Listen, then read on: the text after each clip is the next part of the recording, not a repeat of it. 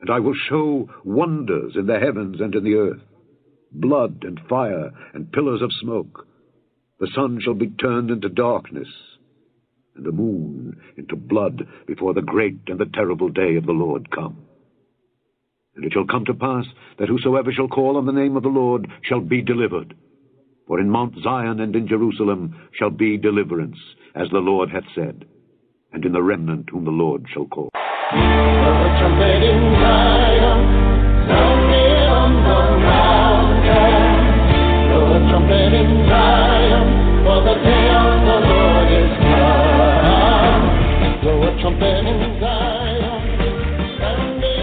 All right, folks, I'm back with another exciting episode from the Remnant Call. Glad everyone is here with us tonight.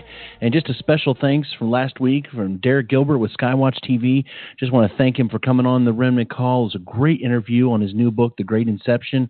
And I'll tell you, folks, there is a deception, there is a satanic psyops from the enemy that is going on. What we see on television, what we see actually in the spiritual, even in churches in the spiritual realm, it is all over the place. And it is part of the devil's end time plan to get the church completely off track, uh, focused on the wrong things. And I'll tell you, uh, they are planning something so large. And the Bible talks about this great deception that's coming that if it were possible, even the very elect could be deceived. But thank God we follow a powerful king, and his name is Jesus Christ. And we are just thankful that he is still on the throne. He's the great rock, the one that promised to never leave us nor forsake us, that would be there until the very end.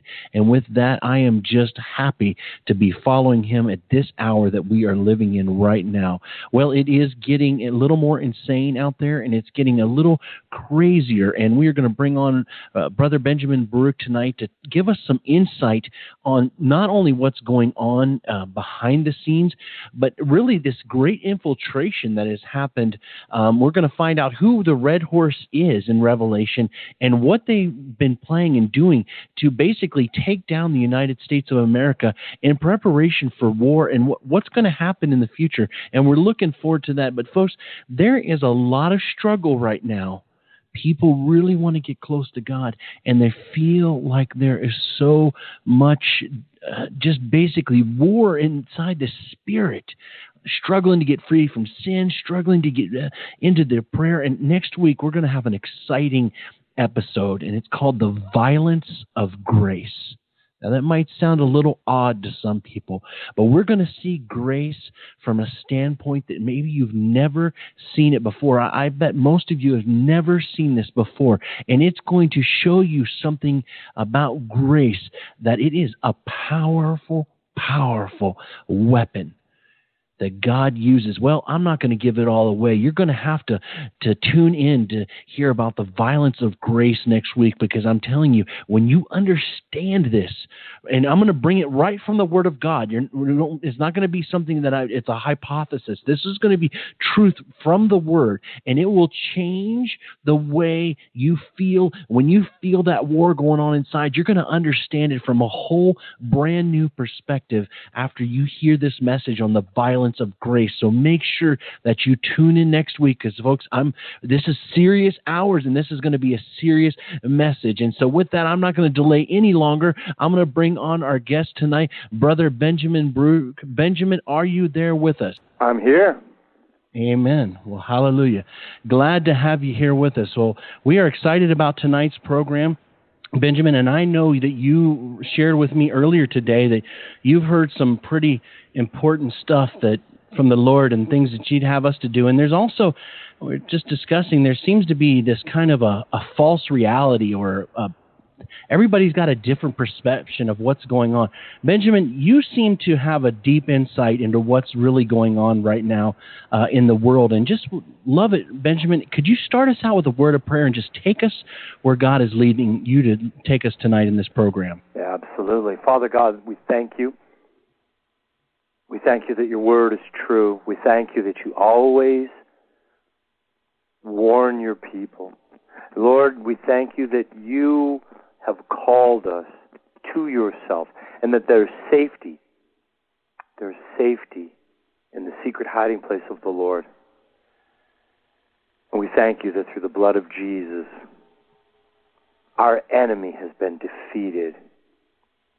sin Amen. and death will be defeated. And, and Lord, it is through your power that our iniquities are subdued, that we might learn to walk in righteousness with you. Pray that a word of truth would come forth tonight.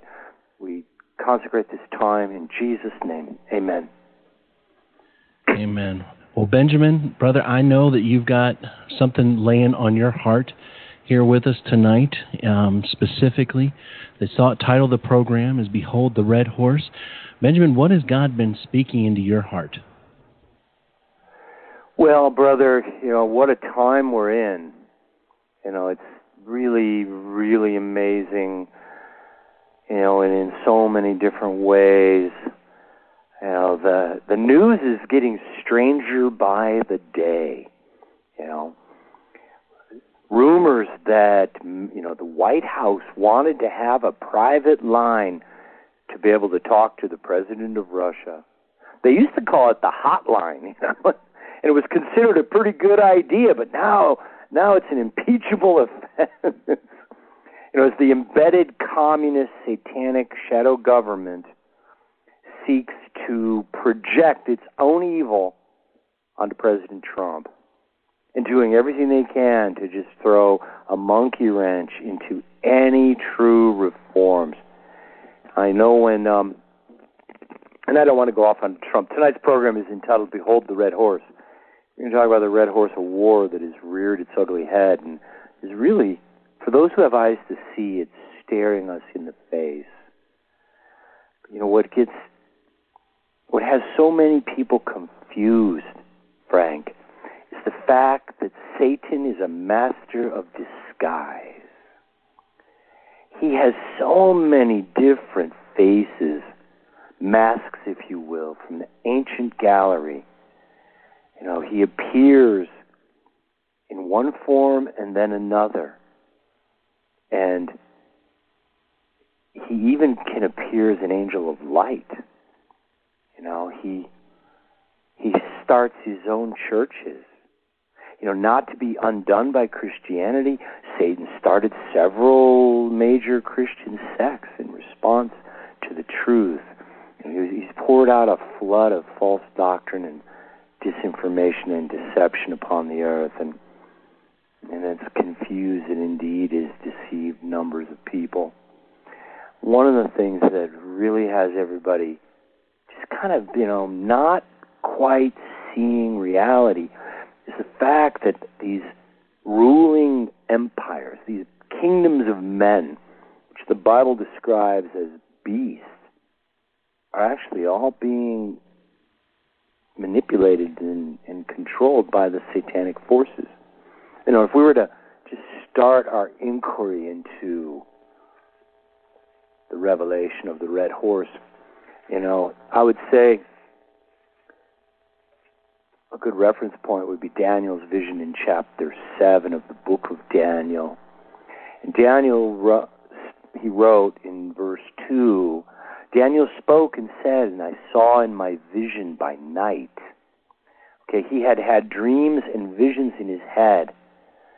And he saw in these visions by nighttime, Behold, the four winds of heaven strove upon the great sea. And of course, the wind represents the spirit power, the spiritual world. The great sea is the sea of humanity.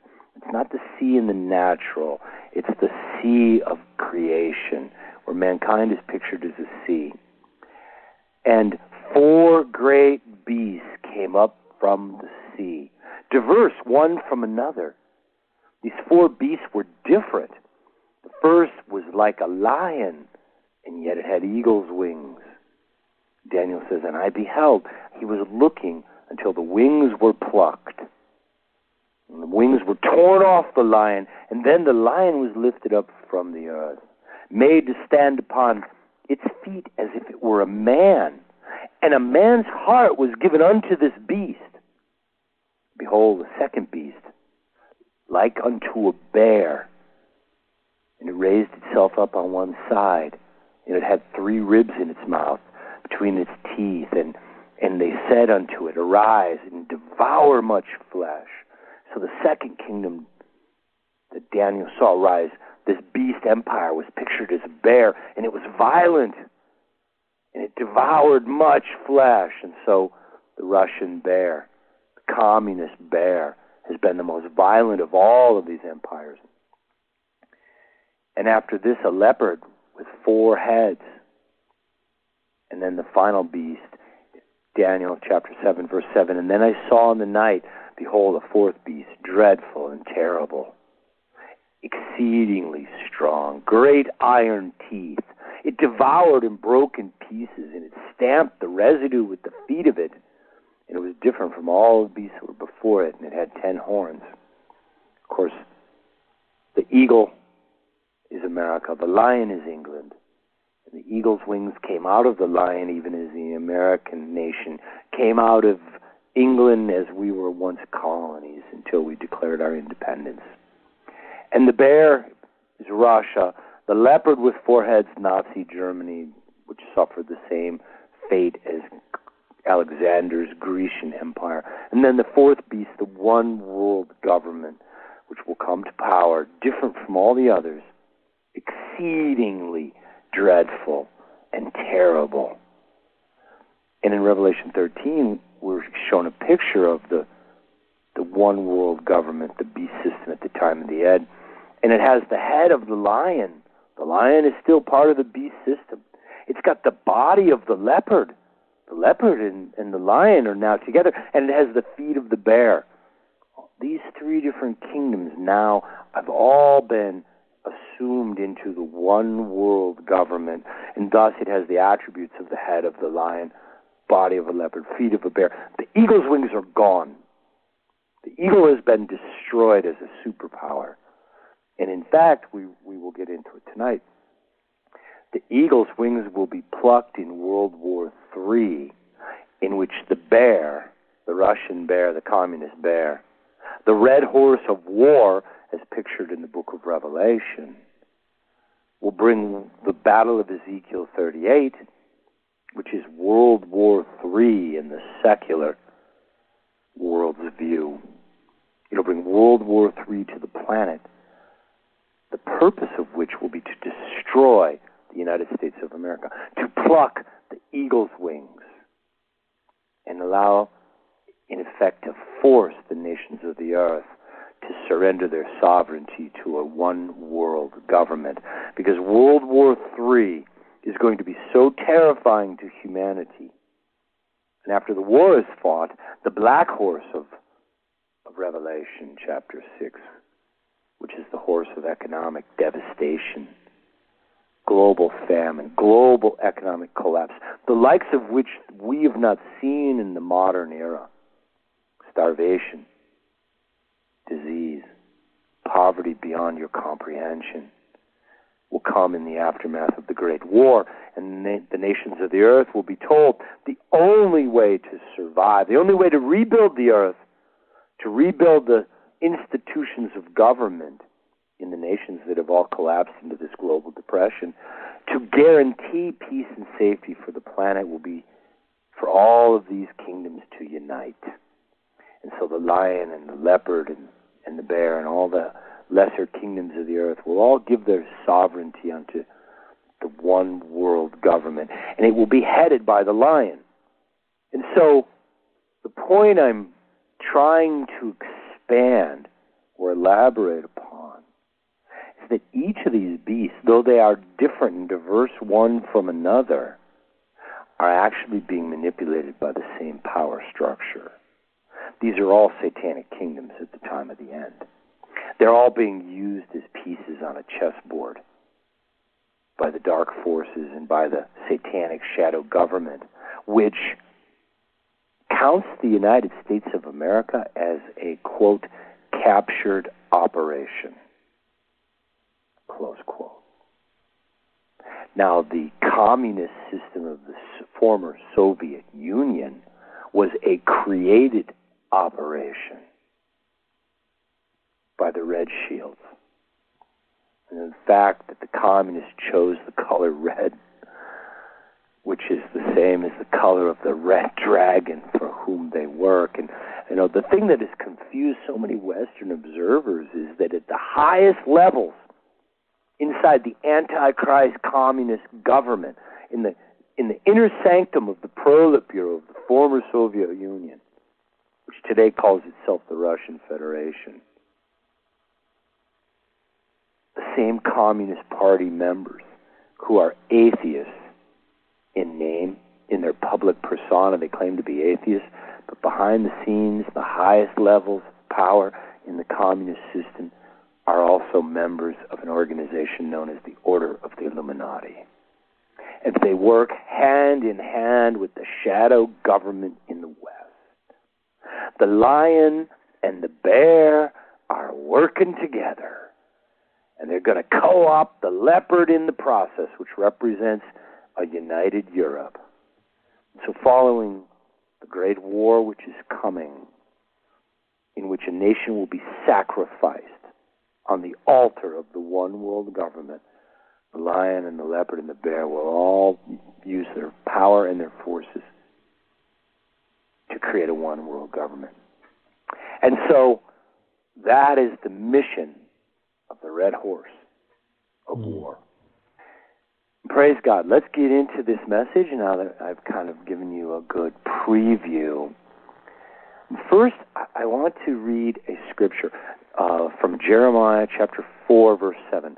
The lion has come up from his thicket. He stood up from crouching in the tall grass. And the destroyer of the Gentiles is on his way. The destroyer of nations is come, and he's going forth from his place to make the world desolate, and the cities shall be wasted without inhabitant. And for this, gird yourself with sackcloth, lament and howl, for the fierce anger of the Lord has not turned back. And the point in Jeremiah chapter 4, we're shown a picture of the end time judgment that would come, in which a beast pictured as a lion would silently, in a very stealth fashion, even as a lion hunts its prey. The lion crouches in the grass as it gradually gets closer and closer to the prey that it seeks to devour. And when the lion has got within striking distance, and it no longer needs to hide, at that point the lion will come up from his thicket. He will stand up very slowly, as if motionless. And at the first impulse of the prey, the lion will pounce. And so here we're told in Jeremiah chapter 4 the satanic kingdom, which is pictured as a lion in Scripture, it too has stalked its prey. It has hunted humanity. It has hunted the free world. And it's done through so through deception, disinformation, lies and fabrications, false flag attacks, and assassinations and discreditations of any who would stand in its way. And yet it did it all under the cover of darkness. It, it, it did all of this work hidden in the grass, if you will. But at the point where the lion is ready to take the kingdom, it stands up. So today, you know, the plans of the Illuminati are being revealed. And the reality that we are looking at a world war is beginning to dawn on people. As North Korea, which is a communist satellite state that will not move without the permission and the blessing of communist China, which is working hand in hand with communist Russia as it continues its provocations. And, and the long range plan of the communists was always to use North Korea as a tripwire to engage NATO and American forces in a distant war on the other side of the Asian continent. So we'd be unable to respond to the primary attack that would involve essentially an invasion of the Middle East and an attack on the mainland of the United States, which will be phase two of the war. And all of this is pictured in the breaking of the second seal. But let's jump over to the book of Revelation, chapter 6, where we are introduced to the red horse. And the red horse is another picture, a prophetic picture of the bear that is going to devour much flesh. Because the red horse represents the war that is coming, but the war will be prosecuted by the Communist Alliance, by the many nations that have gathered against the daughter of Babylon, America. And coincidentally, they are, described as the Reds. It is the Reds who are the bear of Daniel 7, and it is the Reds who prosecute or start World War III, and they are pictured in Revelation 6, in the second seal, the red horse. Revelation 6, verse 1. And I saw the Lamb opened one of the seals, and I heard, as it were, the noise of thunder, and one of the four creatures saying, Come and see. And that's what I'd like to say to you tonight. You're going to get to come, and you're soon going to see. And I saw, as you will soon see, behold, first a white horse. The first seal was the white horse. And he that sat on the white horse had a bow. He was armed with a weapon. And a crown was given unto him. And he went forth conquering and to conquer. Now, we've talked at length in other programs about the identity of the white horse. He's seen as wearing white, so he is initially introduced to the earth as a good guy. This is a good cowboy. He's wearing the white hat. And he's viewed as having a crown. A crown was given unto him. And that word in Greek is Stephanos, and it means a a badge or an emblem of royalty. This empire is deemed an empire of royalty, and and this Stephanos, this crown, is a symbol of honor. This nation of the nation of the white horse, whose president lives in a white house, was deemed the greatest of all nations. It was deemed the valid, legitimate ruler of the free world. But yet, it went forth conquering and to conquer.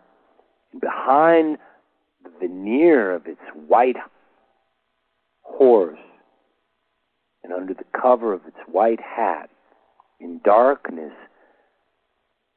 the deeds of the illuminated ones were being done in the halls of power. This nation has been overcome. Look at the catastrophe in your news today. If you doubt me, our prior president was a Marxist Muslim from most likely foreign birth. And yet they sold him to the American people as a progressive liberal.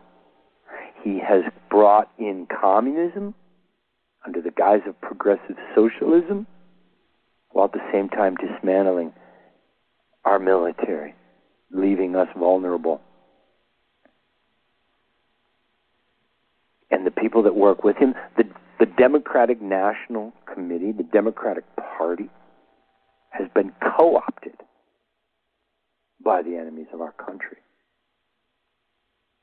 Anyone with any sense of, of what is true, right, and wrong can see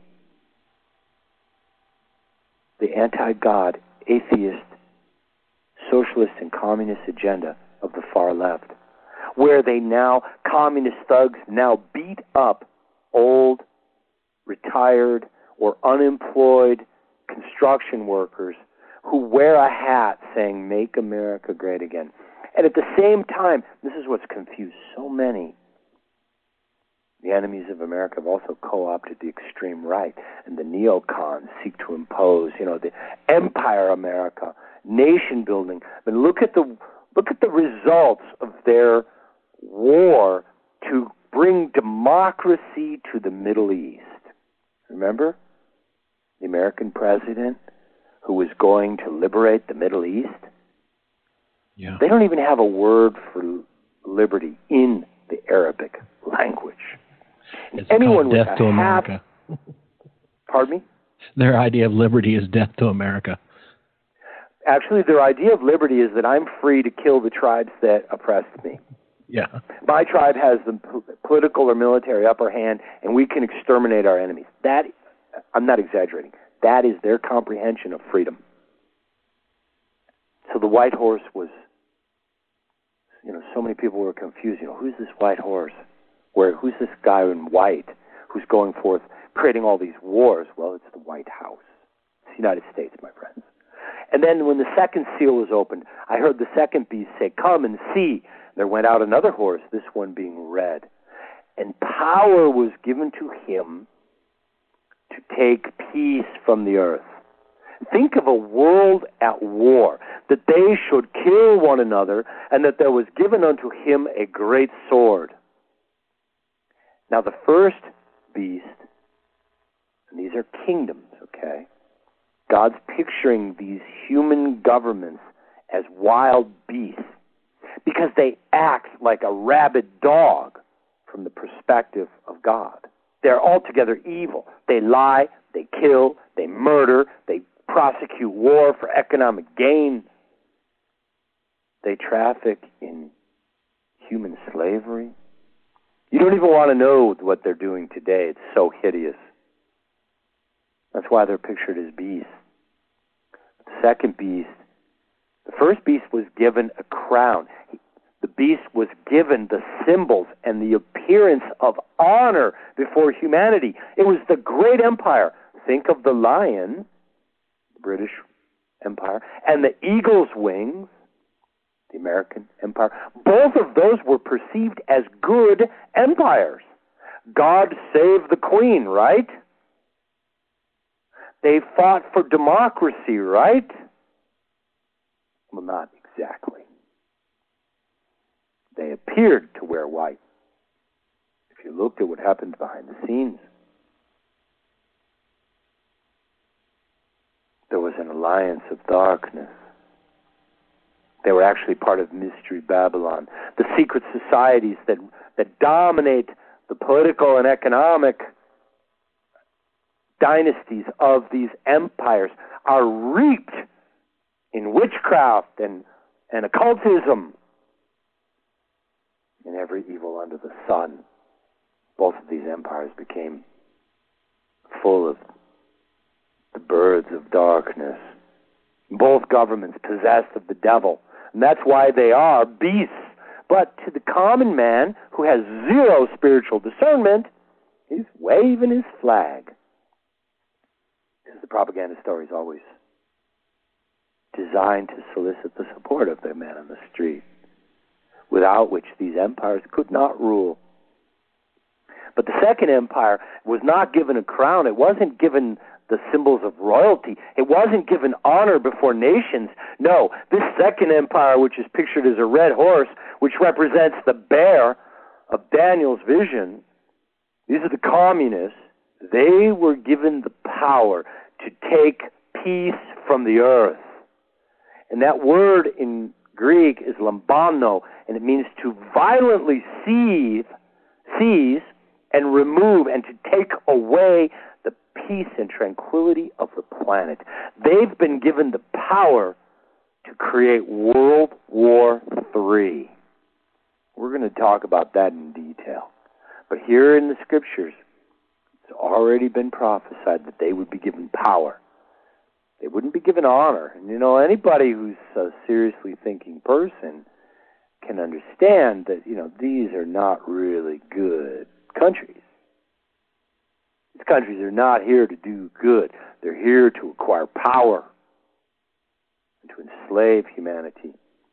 And they're actually just another manifestation of the satanic, dark government that seeks to create the one world government of the beast. This was all prophesied to come. Now, a lot of people that are sitting back today and they're looking at the news and they're wondering, things are different now. There's talk of war with North Korea. We've moved several carrier battle groups into position around the peninsula. North Korea threatens to launch a nuclear warhead against the United States. The U.S. tested an interceptor missile the other day, which we claim worked. What is the reality? It was kind of a funny story, too, on the news because the newscasters left us with the impression, well, we, we tested an interceptor, and yeah, they say it works, so I guess we're fine, right? I guess those lone interceptors that are designed to actually strike an incoming ICBM, traveling at something like 16,000 miles an hour in outer space as they transverse the planet. I guess they're expected to be able to hit several thousand of these ICBMs.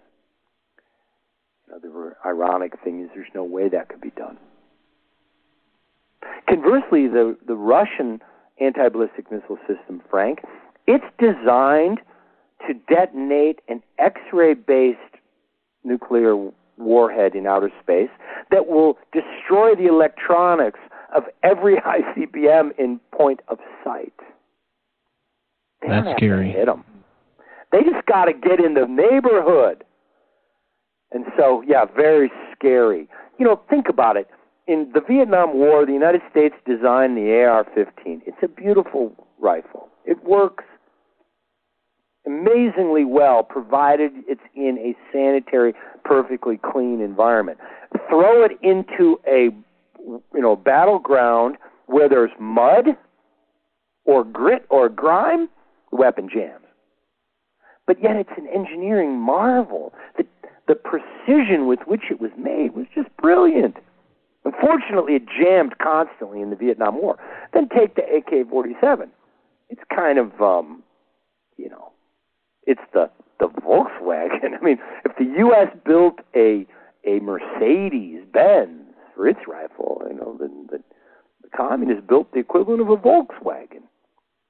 It kind of just barely fit together, you know. Huge tolerances, not precise engineering, pretty sloppy piece of engineering, really.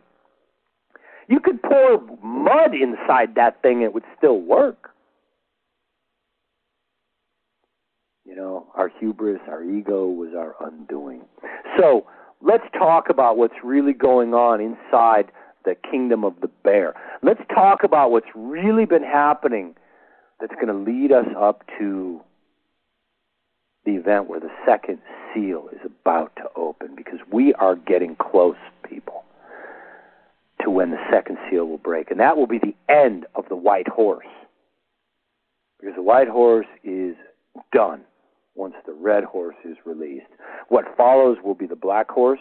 They actually come together, a red and black judgment upon the earth, and out of that will come the one world government of the Antichrist and the final chapter of human history.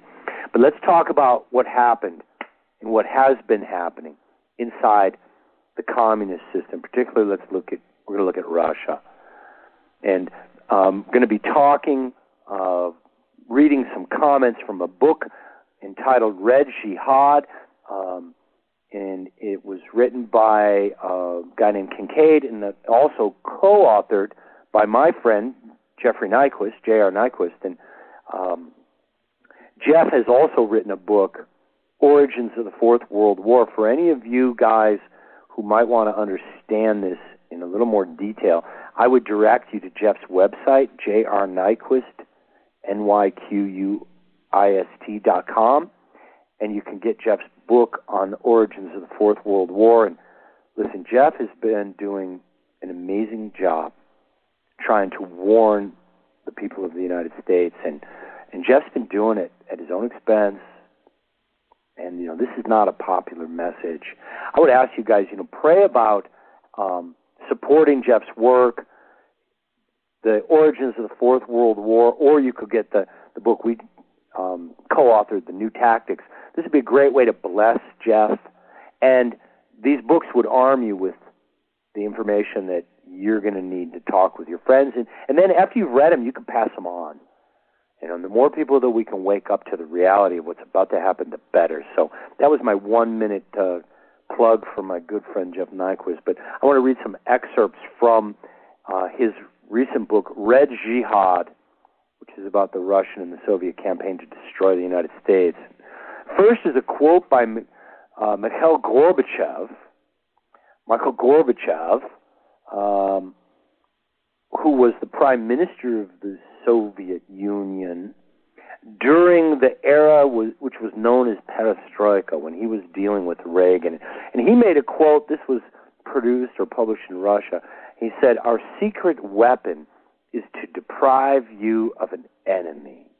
Because during the Reagan era, the Cold War was raging. The United States military and the United States defense industries were leaving the communist nations in the dust. Our military capabilities were so superior to their to those of our enemies that they wouldn't dare prosecute a war against us. And at the same time, their communist controlled economy could not produce the kind of wealth to fund a military effort to keep up with the U.S. And so they realized they had to come up with another strategy. Well, that strategy had been in the making for over 50 years, and it involved deception. The primary, the single purpose of that strategy was to deprive America of an enemy, to uh, create the appearance that we won. The Cold War was over and America had prevailed. So why do we need to maintain a military capable of stopping the Russians? We didn't. The secret weapon that Gorbachev alluded to was the so called collapse of the Soviet Union. In order to turn Russia into a normal country that would be acceptable in the West, the world had to be convinced that Russia had escaped the grip of communism and that the Cold War was over and that the United States had won. And that idea was very popular in America. The conservatives embraced the idea that communism had collapsed, and, and indeed, there was a reality to the collapse of the Soviet Union. The satellite states of the Soviet Union were set free in a sort of way. You know, the East Germany did reunite with the West. The wall did come down. There was a real collapse in the Soviet consumer economy.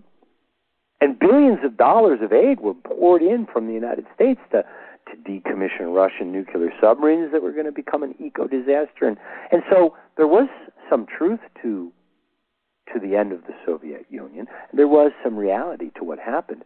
But at the same time, the Communist Party never went away actually, and we'll we'll get into it as I share a few more quotes.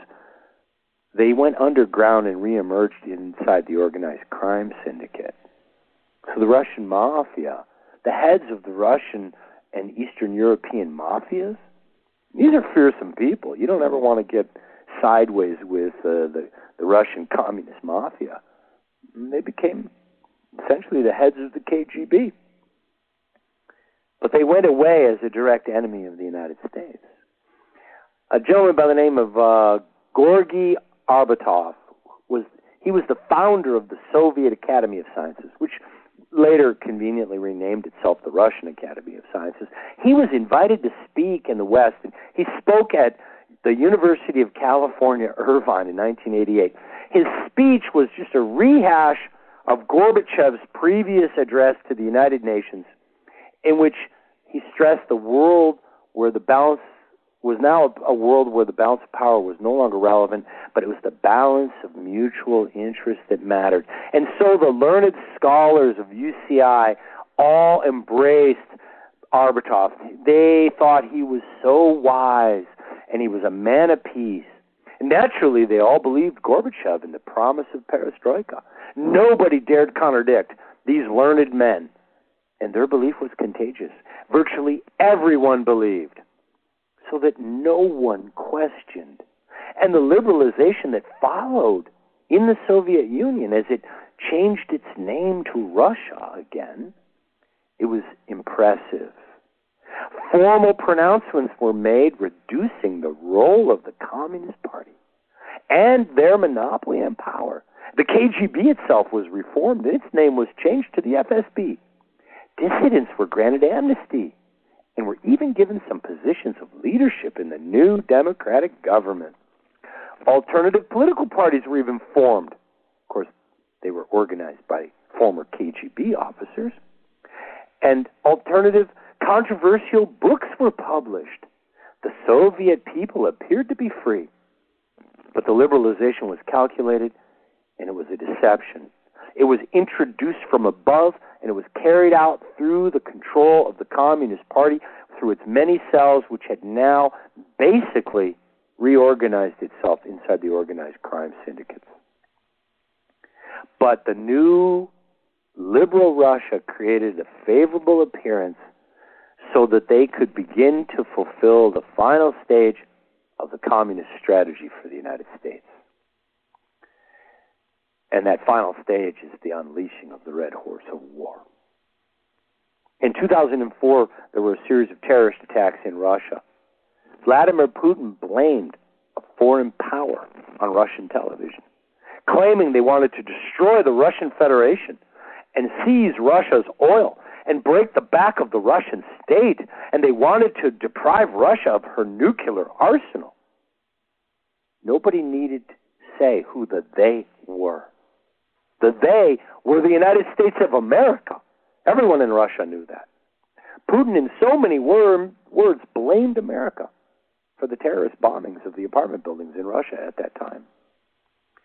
Of course, according to Russian journalists and, and defectors who came forth, they all confirmed these terrorist attacks were state sponsored false flag operations carried out by KGB FSB operatives.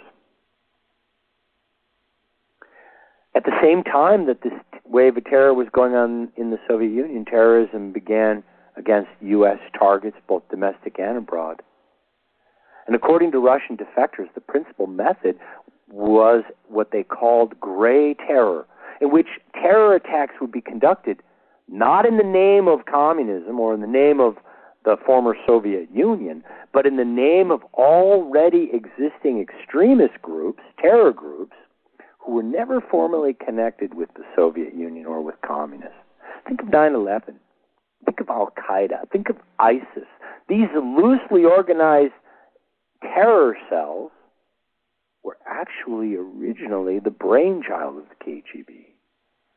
So that the communists could wage a, a surrogate terrorist war against the West, drawing the Western powers into a war against low scale armies using terrorism tactics. And lo and behold, it's exactly what happened. The United States has been chasing boogeymen in the caves of Afghanistan. We removed Saddam from power in Iraq. How'd that turn out? We got rid of Gaddafi in Libya, and it's now a failed state. Know, this wasn't incompetence. These were the brilliant chess moves of a grandmaster playing the chess pieces on the world stage. It's just the explanation given to the common people was never the truth.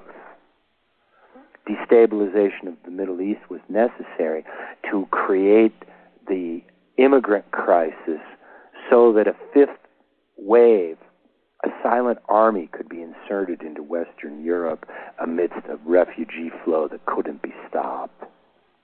This too was part of the plan, part of the coming conflagration of the red horse. The overture has been activated. The Gray Terror campaign of the last 20 years has diverted the military intelligence resources of the West away from Russia. No serious voices at least in terms of mainstream media, will ever warn you about the threat presented by communist Russia and communist China. Although top U.S. military officials testifying before congressional committees have asserted the same conclusion in the last 12 to 24 months. And now Russia brings out her weapons. She brings forward and deploys entirely new systems. Our leaders, Russia's military leaders, they all know that war is coming. Has been known for years. In December, this is really fascinating. In December 2014, uh, a Russian political leader who was the president of uh, their Academy of Geopolitics. His name was Konstantin Sivkov. He was interviewed by Pravda. He made the following statement The American elite will have to answer for all of their crimes.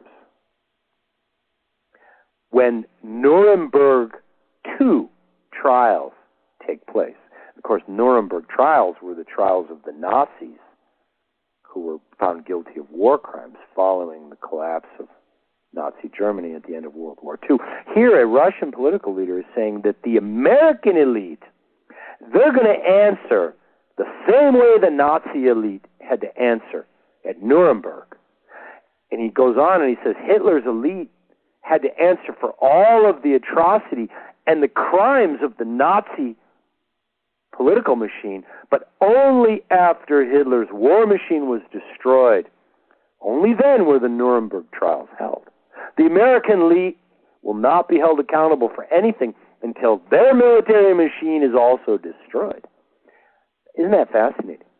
Russian political leaders are planning on prosecuting American political and business elite for the war crimes of the American empire following the defeat of the U.S. military. Good thing we're not part of the elite, huh, Frank? Amen to that. Yeah, we're just the little people who bothered to read all the most important books, particularly the ones written by the prophets of the Most High God. You know, the reality is that much of what's happened in American political history in the last several decades has been exacerbated by the communists. They have used every crisis to their advantage. Behind the scenes, they look at every turn to turn Americans against one another. The far left, you know, turning minorities against the white majority, turning the poor against the rich, turning the common people against the police, turning anyone and everyone against each other. Divided we fall. In 2015, the UK Telegraph newspaper reported that both Russia and NATO are actively preparing for war. Our political leaders ignored or denied the, this reality on the ground, but there's no denying the fact that Russia's military forces are today being prepared for war with NATO. The Russian Federation is currently deploying a whole series of new fifth generation weapons, from the new Armata tank, which is a generation ahead of the M1A1, new missiles, new anti anti ballistic missile systems, the S 500 system, new warships, new military aircraft. The most frightening of these weapons is the 2,500 anti missile S 500 ABMs that they're in the process of deploying. This will tip the nuclear balance against the United States and NATO. And as I mentioned, the S 500 is equipped with a nuclear warhead that will an- annihilate an entire cloud of incoming ICBMs. They have no need to differentiate between real warheads and dummies. The Kremlin had always planned to acquire permanent ABM superiority. Even when we had an ABM treaty in place where both nations agreed not to build ABMs, the Russian anti aircraft missiles were dual purpose ABMs. So the S 300, the S 400, and now the S 500 are all dual purpose anti aircraft and anti missile missiles. We've been had, my friends. Russia today possesses unrivaled firepower in its missile delivery systems. Advanced nuclear warheads. The new Satan II, and that's the serious name, folks. The Russians have named their missiles after Satan. They have a Satan 1, now they're introducing the Satan 2. Now, do you get the connection between the Reds and the Red Dragon? They're naming their military weapons after their leader, the spiritual leader of the Soviet Union. These advanced weapons, along with advanced biological weapons, Russia also possesses incredible defenses in the form of underground cities. They have built entire cities underground. Now, in the West, there are rumors that the elite have built underground cities for their survival, but there are no hardened bunkers or fallout shelters or any emergency underground food supplies for the general population. There's absolutely no defense for the American people.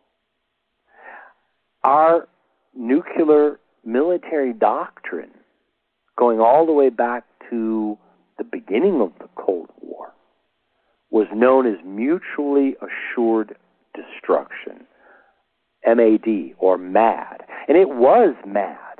The logic was as long as we can destroy the Soviet Union, they won't destroy us because it would cost too much. Unfortunately, we let our guard down, whereas we have about 120, you know, sort of older, you know, later generation uh, interceptors that couldn't really stop any of the modern ICBMs the Russian cities and Russian military bases are protected by between 10 to 12,000 ABM rockets. Russia possesses unrivaled firepower, and the United States has no response. American civil defense is a joke demonstrated by non existent plans and preparations of FEMA, which several years back was unable to deal with even a single hurricane. Think of Hurricane Katrina hitting every American city. Putin has long said Russia is at war with America. He has said this publicly. Russian TV and radio propaganda for the last four years has whipped the Russian people into a state of feared frenzy that the U.S. and NATO are planning a surprise attack on Russia. They've done this so that when they finally unleash the red horse of war, they can argue that it was self defense. Russia's political deception was designed to convince the world that Russia was weak and no longer a threat. And it wasn't difficult to make the world believe. In a post communist world, Russia appeared to be a good partner. But deep within the restricted military zones of the Arctic and in Siberia, where foreigners are not allowed to travel, and within the underground cities of the Ural Mountains, Russian military continued preparations for war with the West. The West had moved its attention to the war on terror, pretty much ignored Russia. In 2014, Pravda published an article comparing the nuclear and military capabilities of Russia with the United States, and they made the comment that the illusion of world supremacy is a cruel joke in Washington. Because the Americans still think they are the lone superpower. They're going to find out in one hour just how wrong they could be.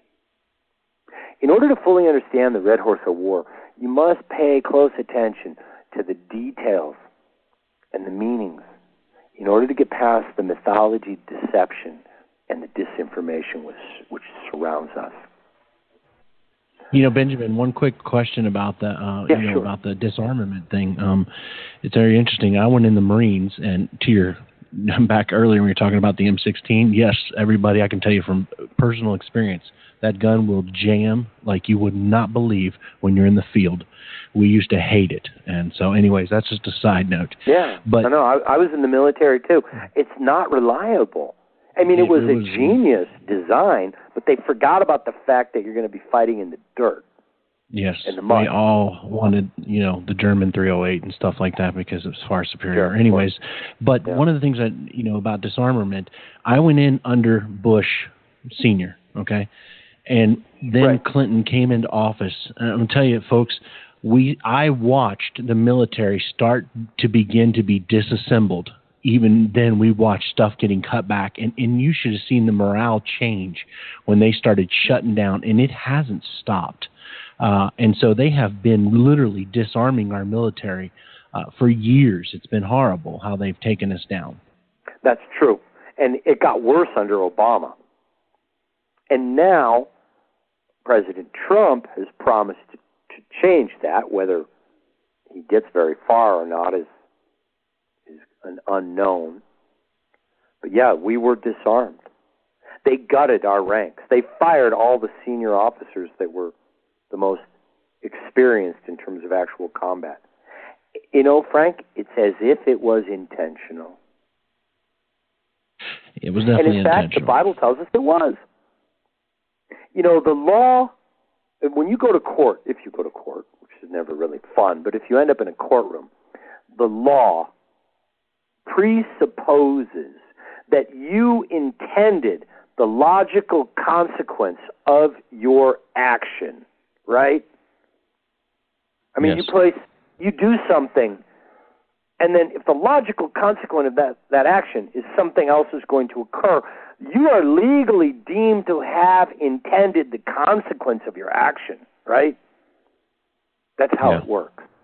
And so the fact that the United States was disarmed by its political leaders, starting with Clinton, and you know, if you look at what happened in the Bush era, they didn't actually rearm the U.S. What they did was wear it out in worthless, useless wars in Afghanistan and in Iraq and, in, and throughout the Middle East. You know, our F-16s, our F-18s, our our mainstream, you know, military fighter aircraft and bomber aircraft, those planes have been flying nonstop since the 1980s. And just like a car has a useful life, I mean, you know, you can keep your car on the road. I've got a truck that's 20 years old. It's got 240,000 miles on it. But, you know, you just never know when the next trip to town is going to be one where, uh, you know, you're calling for a tow and then, you know, another critical engine component failed and needs to be replaced before you can get back on the road again. Same thing with all our military aircraft. Those things are falling apart. They're falling out of the sky. I've heard reports that in the Canadian Air Force they don't have a single plane that's airworthy, and that the Marine Corps Air Wing over half the equipment can't fly because we don't have the spare parts. They're cannibalizing the planes in order to keep the planes in the air. Why? Because of budget constraints. Well, wait a minute. We've been running trillion dollar deficits. We're paying out hundreds of billions in welfare, and we can't find the money for the spare parts our military needs? Some may call it conspiracy, others may call it incompetency, but the law says you intended the logical consequence of your action. This was done on purpose, people. And we know from Revelation chapter 17 that the ten kings, who are basically ten guys who will come to power at the time of the end with the Antichrist, these are the ten leaders, sort of ten top families in the satanic shadow government, that they hate the United States. They hate the daughter of Babylon. And they're going to, they've looted her, they've eaten her flesh, and now they're going to burn her cities with fire. And they're going to do it using the red horse. Wait a minute. I thought the, the Illuminati came out of England. Well, they do. They come out of Europe. But they also had a hand in the communist revolution. And they're using the red horse. They use the bear. Just like they used the eagle's wings. The United States has been, the U.S. military, the white horse, has been used to promote the agenda of the Antichrist. We've been building the one world government of the beast, people. The World Council of Churches, the one world religious effort, the one world government modeled after the UN, modeled after the US, which came out of the UK. I mean, does everybody get this? Or I know, Frank, this is pretty clear, right? I it is. My but in my back of my mind I'm thinking to myself it's clear as day. Unfortunately it doesn't seem like anybody really cares. Well you know in Daniel we were told let me just read the exact scripture for you because I can't remember it precisely off um, the top of the head let's see. Yeah. Go thy way um, Daniel told, Many shall be purified. That's what's ahead for all of us. You guys get to voluntarily do it yourself in prayer and fasting, or you can make the Lord do it. You won't like it as much. Either way, you're going to get purified and made white if you belong to Him. But the wicked shall do wickedly, and none of the wicked shall understand. But the wise, the righteous, the wise shall shine like a, the like the suns or the stars of heaven. The wise will understand. So, look, folks, you know, if you talked with people that simply can't understand, well, you know, maybe they haven't seen it yet, or maybe they're just part of the wicked. The wicked are never going to see this. Even after the Great War, they're going to follow the beast, and they're going to follow the false prophet who's going to do lying signs and wonders. He's even going to command fire to fall from heaven. It's going to happen. And the whole world's going to go, wow, what a magic show. Guess they must be telling the truth. So they're all going to take a mark, three sets of six digits, laser tattooed into their hand or their forehead, so that they can buy and sell in the electronic money system where cash will be eliminated, so that everyone can be monitored 24 7. And they're going to believe it. So, you know, look, we can't do anything about the wicked, you know, and um, we came here to save the righteous. And so that's what this program's for. And uh, the wicked wouldn't even be listening. They, we're nuts, you know. The prophetic, the prophetic revelation is considered insane to the people of this era, and um, you know that's just the way that it is. They they see the world through upside down glasses, basically. So anyway, let's get back to just some comments um, from this book that uh, is so brilliant. Soviet deception is not a fiction. Okay? The fact that communists lie. The number one thing the Russians are good at, and it's not just the Russians, it's all the communist countries. The only thing that they are really good at is lying, deception, disinformation. And it's far more sophisticated than merely lying. It includes such complex deceptions as creating anti communist organizations, which were funded and controlled by the KGB. The Solidarity movement in Poland, you guys remember Lech Walesa? KGB. Every grassroots organization that rose to power in any communist country if that organization was opposed to communism or opposed to the communist leadership, it was controlled by the communists.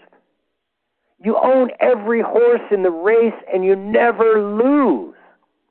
Kind of like in the West where we got the red Kool Aid and the blue Kool Aid. And it's all coming out of the same Kool Aid stand now, people. Now, President Trump may he may be the fly in the ointment as far as the disinformation deception system in the West. But, you know, people believe whatever they're told. It's amazing. In a world filled with lies. But the, the number one thing the communists are good at is lying. The enemy comes to lie, to steal, to kill, and to destroy. And so the red horse, all they're really any good at is lying, stealing, that's what communism is, folks. Everything's being stolen by the state for the benefit of the elite, and the rest of the common people get to live in poverty until they're no longer useful slaves, and then they get to be eliminated in slave labor conditions. Communism is Satanism without the smiley face. And the thief comes to steal, to kill, and to destroy. And so the, the Reds are basically a manifestation of the satanic with a more blunt. It's the iron fist without the velvet glove. And that is what they are. Try to imagine for a minute the power of an entire state government harnessed to achieve only one goal. Think of communist Russia in 1959. It mobilized all of its resources. Not just the KGB, not just the Communist Party, not just the government, but all of the resources of the entire Russian state system and the Soviet system was organized to slowly begin deception to hoodwink the world. All of these resources geared to playing a long term chess match to create a fake democracy in Russia, to fool the world that Russia had become a type of democracy so that Moscow could be regarded as a partner and so that Western interests would invest billions and billions of dollars inside the communist enterprises. Think of the hundreds of billions, even perhaps a trillion dollars that's been invested in communist China, moving all of our manufacturing facilities into communist China. When this whole trend began, I remember talking with one of my clients and saying, This is insanity. You'll never be able to take your money out of communist China. Oh, you can build new factories for sure. But at the end of the day, this is all going to be owned by the communists in China. Well, part of this did they not understand? Well, the reality is the international elite, the international banking families, and the royal families, you know, and the international elite that are pulling the levers of power in the West, they're working in coordination with the communists. That's who they are. And the commune is Uncle, instead of Uncle Joe, it's Uncle Satan. You know, the final premier of the world communist system will be the Antichrist in a world satanic prison camp. And that's what's coming, people. You know, Benjamin, we it's very interesting that back in the 30s and 40s and 50s, I mean, they were investigating Hollywood because communism. They were so it was everyone was so involved in it.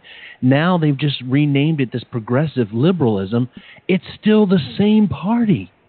Right. That, and, and so the disinformation campaign that's going on from the so-called liberal left is classic communism. It's and yet we've bought it as they're somehow against this Russian connection. They are communists. Look right. at our history. That's who we were well, investigating. Was, if you want the truth, McCarthy was trying to uncover the level of communist infiltration into the West, and he was discredited. The communists successfully threw him off. They threw him to the lions and nobody would dare touch the third rail of communist infiltration into the West again. You know, it ruined McCarthy's career. If you guys want to know the, the details, go read American Betrayal by Diana West. Read, which is all about how the, starting with the Roosevelt administration, as much as a third of the members of his administration were actually Soviet agents. Go read disinformation by Colonel Pacepa, Colonel Lieutenant General um, Colonel Pacepa, and it's all about how they attempted to destroy Christianity in the West. Go read the book Deception by Epstein, how they subverted the CIA. I mean, it's almost unbelievable.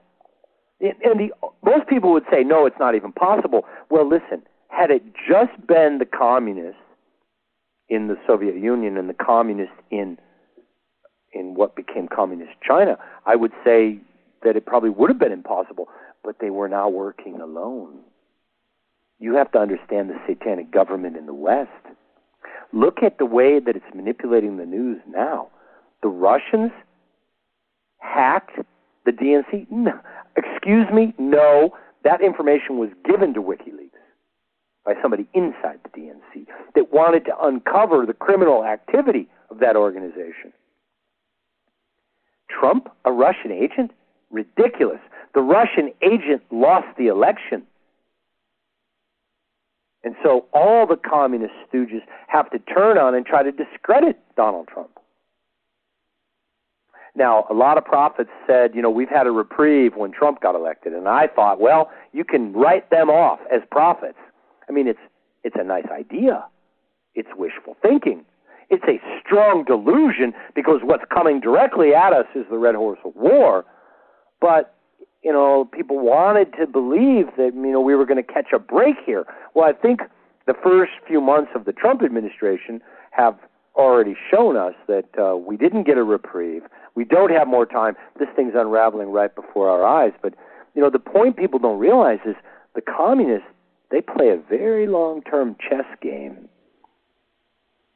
They don't have a change in government every four to eight years. They don't fire the heads of all their government agencies because a new communist got elected. And behind the scenes, the same people stay in power for a generation. You know, we were told the official story was when the Soviet Union collapsed that the top guys in the KGB, you know, basically became thieves and and took control of Russia's economic assets as the oligarchs of the mid 90s. You know, and then now it was just a a mafia criminal state in which the Russian mafia with interests you know tied to the KGB were now basically fighting over who would control the money. But if that were true, it wouldn't explain how Russia has suddenly emerged with new fifth generation military weapons that are ahead of where we're at militarily. It doesn't explain how the nation would develop capabilities. No, what was happening behind the scenes is the Communist Party was still very much in control. Yeah, and yes. we were deceived. The Communist Party had long ago planned to go underground. It had to disappear in order to create the facade of democracy, a democracy that would only be real in the presentational sense. It's only real in terms of its rhetoric, the faces that got paraded in front of the cameras. Kind of reminds me of the democracy in a number of other countries that appear to be real democracies, but they're no more real than, than a puppet show. Beneath the surface, the Communist Party was still in operation. Its members joined all of the other political parties that were organized. So there may have been a lot of different political parties arguing a lot of different rhetoric, just like you know our elections where we get you know this conservative rhetoric from the red car- party, and then we get this liberal rhetoric from the blue party. But when we finally get a guy in office, nothing changes. Turns out it was all rhetoric. It's really the same party. Now, the current guy might actually be an outsider. From the way that they're resisting him, it kind of looks like he really is an outsider. So, what was really happening inside the collapsed Soviet Union was a creation of the facade of democracy that would create the air of legitimacy to a system that was still being controlled by the communists and who were now mafia bosses behind the curtain of deception. You know, part of their earliest strategy was to infiltrate organized crime. And to further establish the Soviet bloc sponsored, they, they sponsored an organized crime syndicate throughout the world. Now, why? Why did the Communist Party want to be involved in organized crime? Well, the main reason for their infiltration into the organized crime syndicates was the belief that the highest quality of information could be obtained through organized criminal connections. Information on political corruption, drug trafficking, and counterintelligence could be found within organized crime connections. The Russians were especially interested in drug trafficking. For one, it's a very lucrative business. Second, it opened the way to poisoning Western culture and creating essentially a cancer inside Western society. And it allowed the laundering of dirty money from generated from the drug trafficking to basically be laundered through the Western banking system, corrupting and infiltrating, subverting financial institutions using the drug money. Organized crime under the control of an enemy nation is a tremendous weapon. And everyone knows the Russian mafia and the Eastern European mafias are the most feared in the world. You don't cross these people. They chop you up into little pieces. But organized crime that is actually under the control of an enemy nation state is a fearful weapon. The threat of this weapon is another dimension of the Cold War that was never fully understood by Western leaders. Who thought, the Western mind thought you could separate the criminal sphere of the communist system from its political sphere. But in reality, inside the communist world, there was only one global revolution.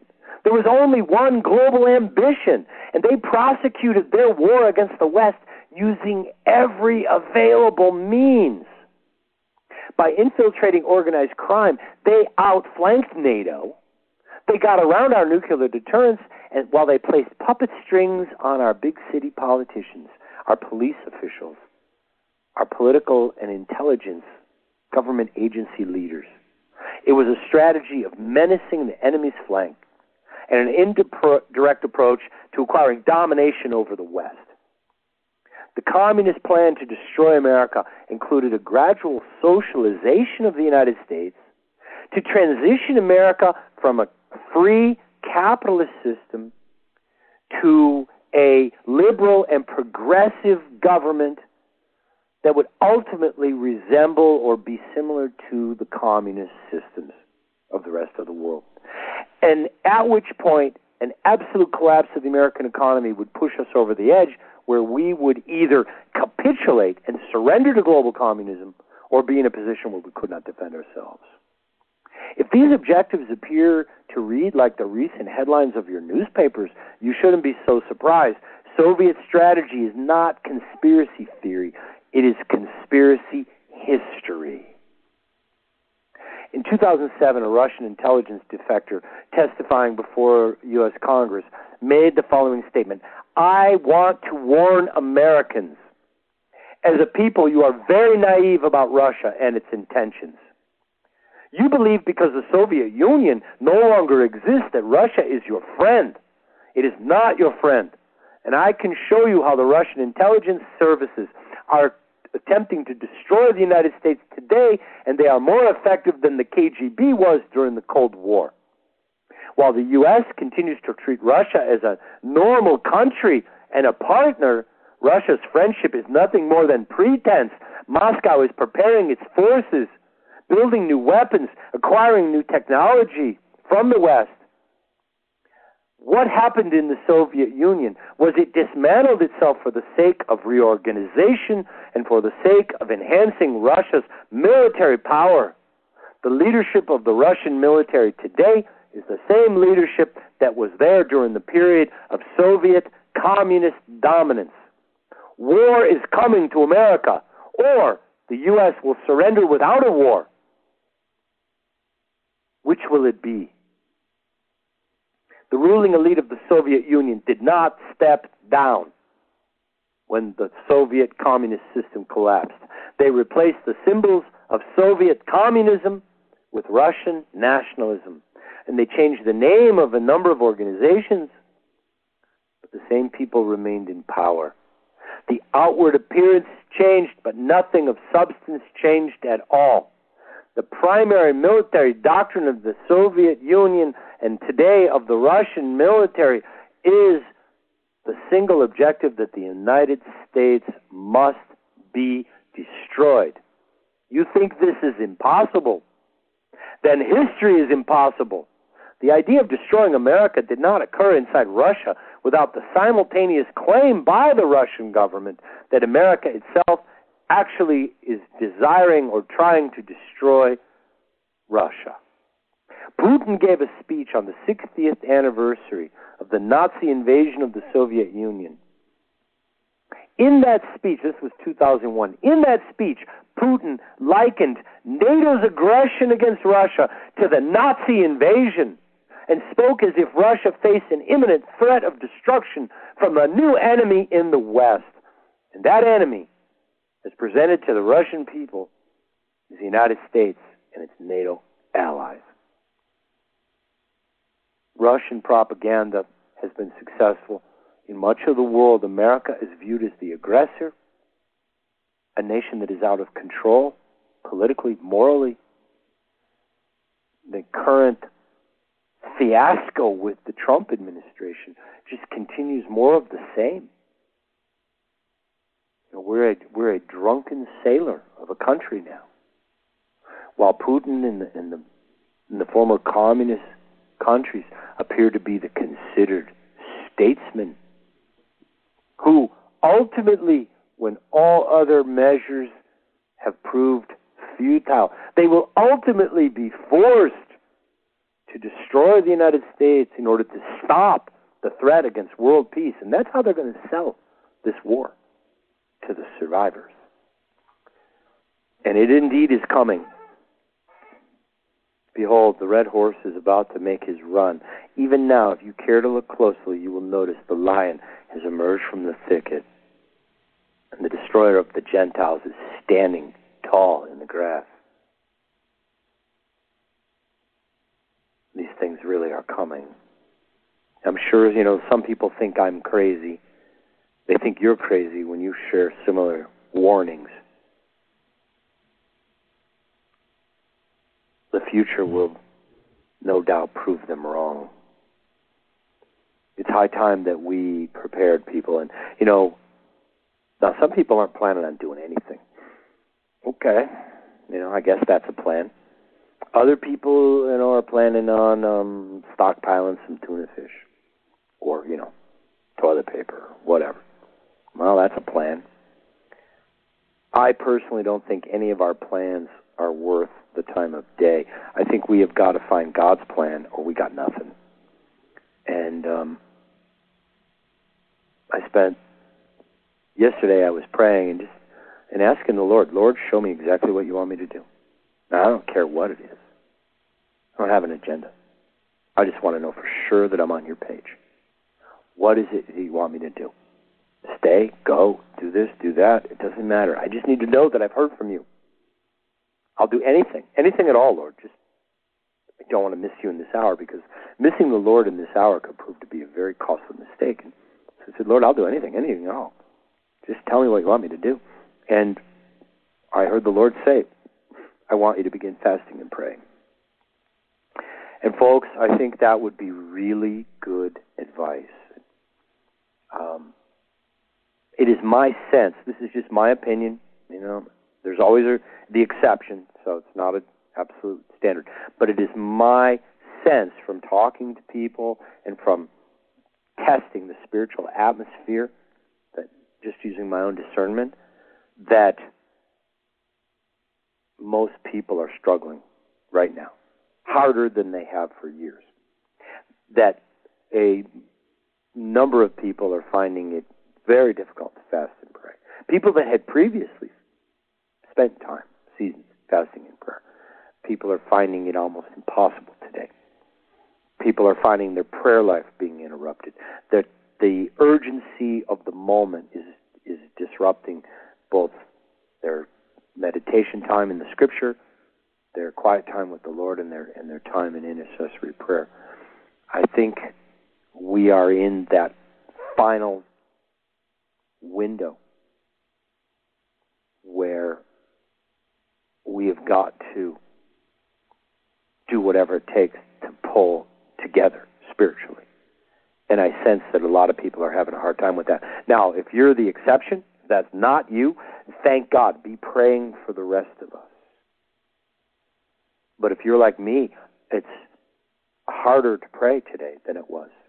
It's harder to fast today than it was.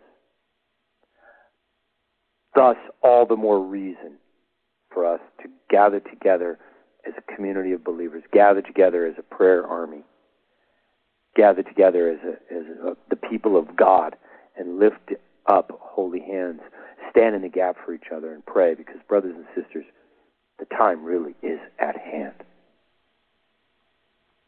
And once this starts, I don't think it'll be possible to prepare spiritually, mentally, emotionally, physically, in, in any way. If you're not prepared, then you simply won't be prepared. You know, folks, uh, listen to what Benjamin says. You know, the red horse is about to ride.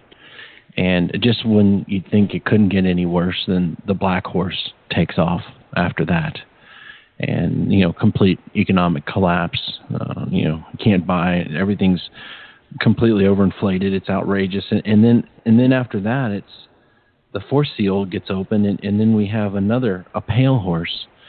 And, it, and it's interesting, Benjamin, about the pale horse because it's like we're going through all these things, and you're talking about it. it seems you're right, Benjamin. There's so many people that are having trouble to um, finding a way to prepare because it feels like everything that could come against you is coming against you to distract you. And, and in Ezekiel 14, it's very interesting. Most people are familiar. They remember that when when God kind of goes through these four different judgments, and He says, you know, if, if whether Noah, Daniel, or Job were there, they couldn't deliver anyone except their own souls. You know, nobody. They couldn't deliver anyone else. And then at the end, what I love about this in Ezekiel 14, he says, How much worse when I bring all four of my judgments at one time? Uh, everything goes crazy at once. Uh, it says, For thus saith the Lord God, much more when I send my four sword judgments upon Jerusalem the sword, the famine, the noisome beast, and the pestilence, to cut off from it man and beast. Yet behold, therein shall be left a remnant that shall be brought forth both the sons and daughters. Behold, they shall come forth unto you, and you shall see their way and their doings, and ye shall be comforted concerning the evil that I have brought upon Jerusalem, even concerning all that I have brought upon it. So here, one judgment at a time, he says, You can't deliver sons or daughters, but yet when I bring them all four at once, when it's gone absolutely insane, and he talks about those four judgments the sword, the famine, the noisome beast, and the pestilence, and you flip over here and realize that is actually the fourth uh, seal in Revelation. He says in the, in Revelation six eight it says, "And I looked and behold a pale horse, and his name." That sat on it was death, and hell followed with him, and power was given unto him over the fourth part of the earth to kill with sword, with hunger, and with death, and with the beasts of the earth. The same thing. It is Ezekiel 14 here at the end is the fulfillment of that seal. And so it's like everything goes crazy at once, and God says, It's then you are going to see deliverance of sons and daughters. And so, folks, I just want to say, push through it is a dark hour right now, and we're going to see some of the worst things, but we are going to see a deliverance like we can't imagine. Get get in there with God. I know we feel sometimes, Benjamin. You you know you have these seasons of powerful prayer and fasting and and and seeking God's face, and then all of a sudden, right now, it feels like we're stuck in quicksand at times. And folks, just push through. You can do this. Seek God. He will give you the strength. And I'm telling you, when these horses, it's going to go crazy. And right when it seems like it couldn't get any worse, deliverance will be there for the body. Amen. Benjamin, thank you so much. I find it interesting that of all the words you've heard from the Lord through all these years, and I tell you, folks. These are not the words. Benjamin did not hear the words of the of the pillow prophets or the words of the prosperity gospel. I don't think Benjamin, you ever heard the word that you felt someone was going to donate ten thousand dollars at this moment, but they were serious words. And the one word you receive at this moment is fast and pray. That's all we can do. And you know what? It is so critical right now. And you know, we we have to find the discipline We've got to find the discipline to make this happen. You know, because it's not just our life that is dependent upon it, but so the, our families, our children, our children's children. We got to stand in the gap. We have to be the people that show up. And you know what else? What else are we going to do? Now, some are going to continue to party. You know, they're going to keep going to their entertainment. They'll keep enjoying the pleasures of the flesh. And, you know, the, the Lord will have to do the work in them. And these horsemen are going to trample these people. Now, if they belong to the Lord, they won't stay dead forever. But far better to be accounted among the remnant who get to survive and escape and endure this hour than the people that die in these wars. And, you know, th- this nuclear war that's coming, people don't understand what an, an attack using atomic bombs is really like. It's a very unpleasant event for 80% of the people who take up to two weeks to die. You know, we we have this imaginary view that well, you just you know everybody's just vaporized. Well, that's true if you're at ground zero. That's not true if you're in the outer blast circles. Mm-hmm. And in looking at targeting, and you know, I was shown. I did see in a in a dream or a vision from the Lord. I did see the attack on on the Southern California area in particular, and I could tell where the where the epicenters. There was probably seven or eight of these massive bombs, and as I thought about exactly where those detonations would have taken place, I realized, you know, these Russians are these guys are serious, man. They they're the outer circle, which is the worst place to be. Uh, they're going to reserve that for the wealthy neighborhoods. You betcha. They hate these rich Americans. You know, the affluent Americans. The, the, the ruling elite of the Communist Party have not had our living standard. They have lived in a system that has not had our wealth, and and uh, they intend to punish the American people. You know, it talks about it in Scripture. They're coming. They show no mercy. These people are not going to be reasonable. They're coming to deal out a world of hurt. You know, there will be people that are delivered in this hour. And I would just ask you guys, remember me in your prayers. Remember Frank in your prayers. You guys, if we would just all pull together over the next 30 days in whatever you can do to step up your prayer and fasting regimen. If it's one hour, one meal a day at a minimum, if it's one day, if it's a Daniel fast, if it's you know several days, three, four days, Although if you get to four days, you're no longer hungry, and it you know it really becomes quite powerful at that point. But whatever you can do, stand in the gap and to pray, as Jesus said to his disciples, pray with me for one hour. We're at that point, folks. Pray with us for one hour because the night's coming. This thing's going to break loose. We don't have another year or two of peace. And we've got to get ready. You know, and as you stand in the gap and pray for other people, God's doing a work in your heart. And so, you know, I thank you all for listening. God bless you guys that are part of the prayer team. Thank you for praying.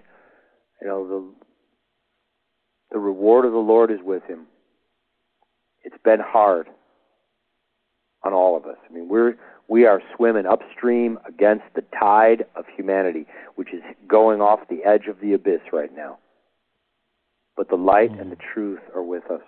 The Lord's with us, and we will prevail. So, you guys hang in there. God bless you all. Frank, thanks for uh, putting on the program tonight. Amen. Thank you, everyone. Folks, I just want to end with this scripture from Psalm 31, 21 through 24.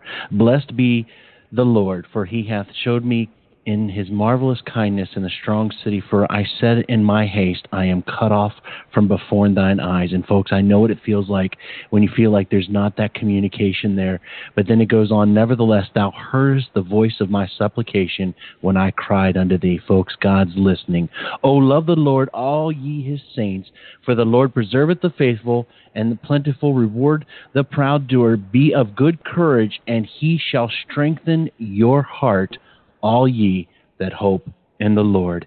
And with that, folks, this is Brother Frank and Brother Benjamin from the Remnant Call saying good night and shalom. Shalom.